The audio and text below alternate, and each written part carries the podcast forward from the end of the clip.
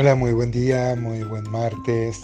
Eh, como muchos de ustedes saben, mi nombre es Gustavo Sánchez, digo por si se reenvía este audio, no queremos que sea anónimo. Eh, ayer habíamos este, dejado la carta de Tito ahí en el versículo 2 del primer capítulo, donde mm, el, apóstol Pablo era consciente de su llamado y mm, expresaba unos conceptos acerca de lo que es la salvación y lo que es la elección y la piedad. El versículo 3 dice, y a su debido tiempo, miren qué interesante, y a su debido tiempo manifestó su palabra por medio de la predicación que me fue encomendada por mandato de Dios, nuestro Salvador. Me sorprendió esta palabrita y a su debido tiempo, a su debido tiempo uno puede agarrar la carta de los Gálatas y dice que mm, cuando fue el cumplimiento del tiempo, nació Cristo, nacido de mujer, nacido bajo la ley. Uno, si fuera el consejero de Dios, aconsejaría otros periodos de la historia, pero Dios decidió que fuera en ese periodo. Y sabemos, analizando un poco la historia, que era el ambiente más propicio. Primero era el Imperio Romano, que si bien este era un, imperio muy déspota, este, gracias a eso mantuvo una paz, la Pax Romana, que era este, la paz que devenía de tener un ejército muy poderoso, muy cruel, este, pero que sofocaba todo disturbio. O sea que eso permitió que el Evangelio corriera más rápido dentro de esta Pax. No estamos alabando este, esa paz que viene por la tortura, por el sojuzgamiento. Pero fue un, un periodo especial. Además, había una lengua mundial, digamos, todo el Imperio Romano hablaba griego, la lengua que había este, heredado del Imperio Greco Macedonio. Este, y, también este, había, había carreteras para que este, los misioneros también, esas carreteras que había construido el Imperio Romano para sofocar cualquier rebelión, también fueron usadas por los misioneros para extender el Evangelio a su debido tiempo. Siempre pasa así. Yo no sé cómo fue tu experiencia, amado hermano, amada hermana, de cuando fuiste ganado para el Señor.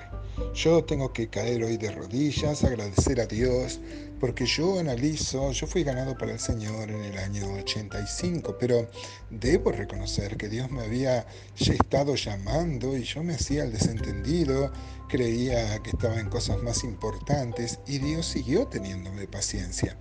Esto me mueve a la alabanza y a la adoración y a un mayor compromiso con Él, porque yo veo ejemplos en la Escritura de personas que no tuvieron una segunda oportunidad y Dios sí a mí me ha dado una segunda oportunidad y cuando fue su tiempo, cuando pude no entender, sino cuando su amor me cautivó, me di cuenta de que no podía hacer nada sin Él, fue el tiempo. ¿no? El apóstol Pablo dice, yo planté, Apolo rego y el crecimiento lo da Dios.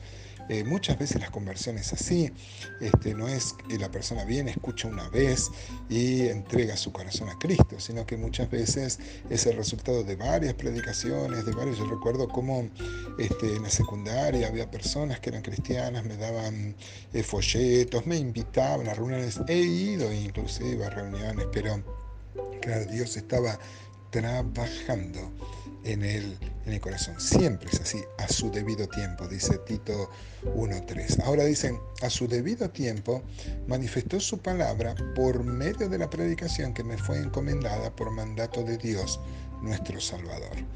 Hay creyentes que no parecen tener un llamado especial, ¿no? Y sin embargo, esto que podemos leer acá del apóstol Pablo es algo que también nos fue encomendado a todos porque si bien hay algunas personas que son evangelistas, que son como especialistas en la predicación del Evangelio, yo particularmente no creo tener el don de evangelista. Sin embargo, todos somos testigos. Hechos 1.8 y la llamada Gran Comisión de Mateo 28.19, de Marcos 16.15, de Hechos, bueno, Hechos 1.8 ya lo cité, este, nos, nos compete a todos, amados hermanos, todos somos testigos. ¿Qué es un testigo? El testigo no es alguien que vio, lo hace testigo el hablar, el hablar de lo que vio. Hay creyentes, digo, que parecen no tener ningún llamado especial en su vida. Este, discurre su vida sin mayores este, sobresaltos y sin que la persona tome un compromiso verdadero con el llamado. Todos fuimos llamados a dar testimonio del Evangelio. Naaman el sirio fue ganado al Señor por una, por una chiquita, una adolescente, una adolescente que no es que fue a pedir trabajo. Esta, adolescente este, le habían matado a su familia, seguramente fue llevada esclava.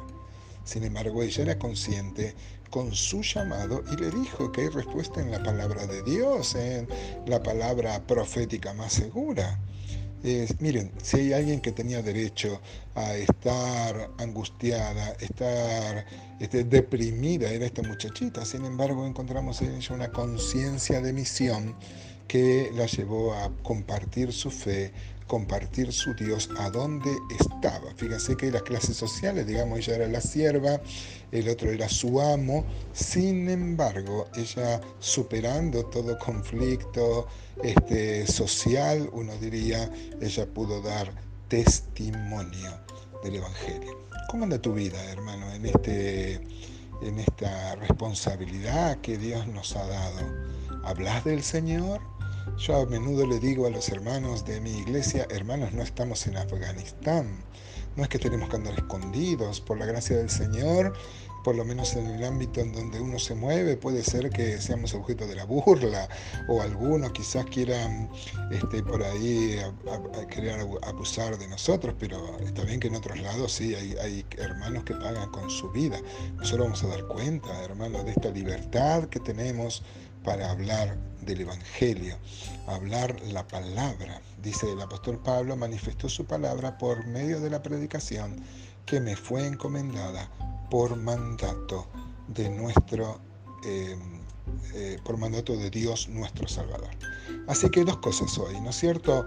Podemos, hermanos, reflexionar a su debido tiempo, que esto nos sirva también como un aliciente. Yo no sé si estás orando hace tiempo, conozco a hermanas que están orando por la conversión de su esposo, su marido, su compañero, este, conozco a madres que están orando por la conversión de sus hijos, conozco a, hijos que están orando por la conversión de sus padres, y muchas veces el tiempo pasa y Dios parece no contestar, pero que sirva para eh, tener un aliciente, a no bajar los brazos, a no dejar de orar, porque Dios a su debido tiempo, a su debido tiempo, este, hará eh, sus planes. Siempre es así.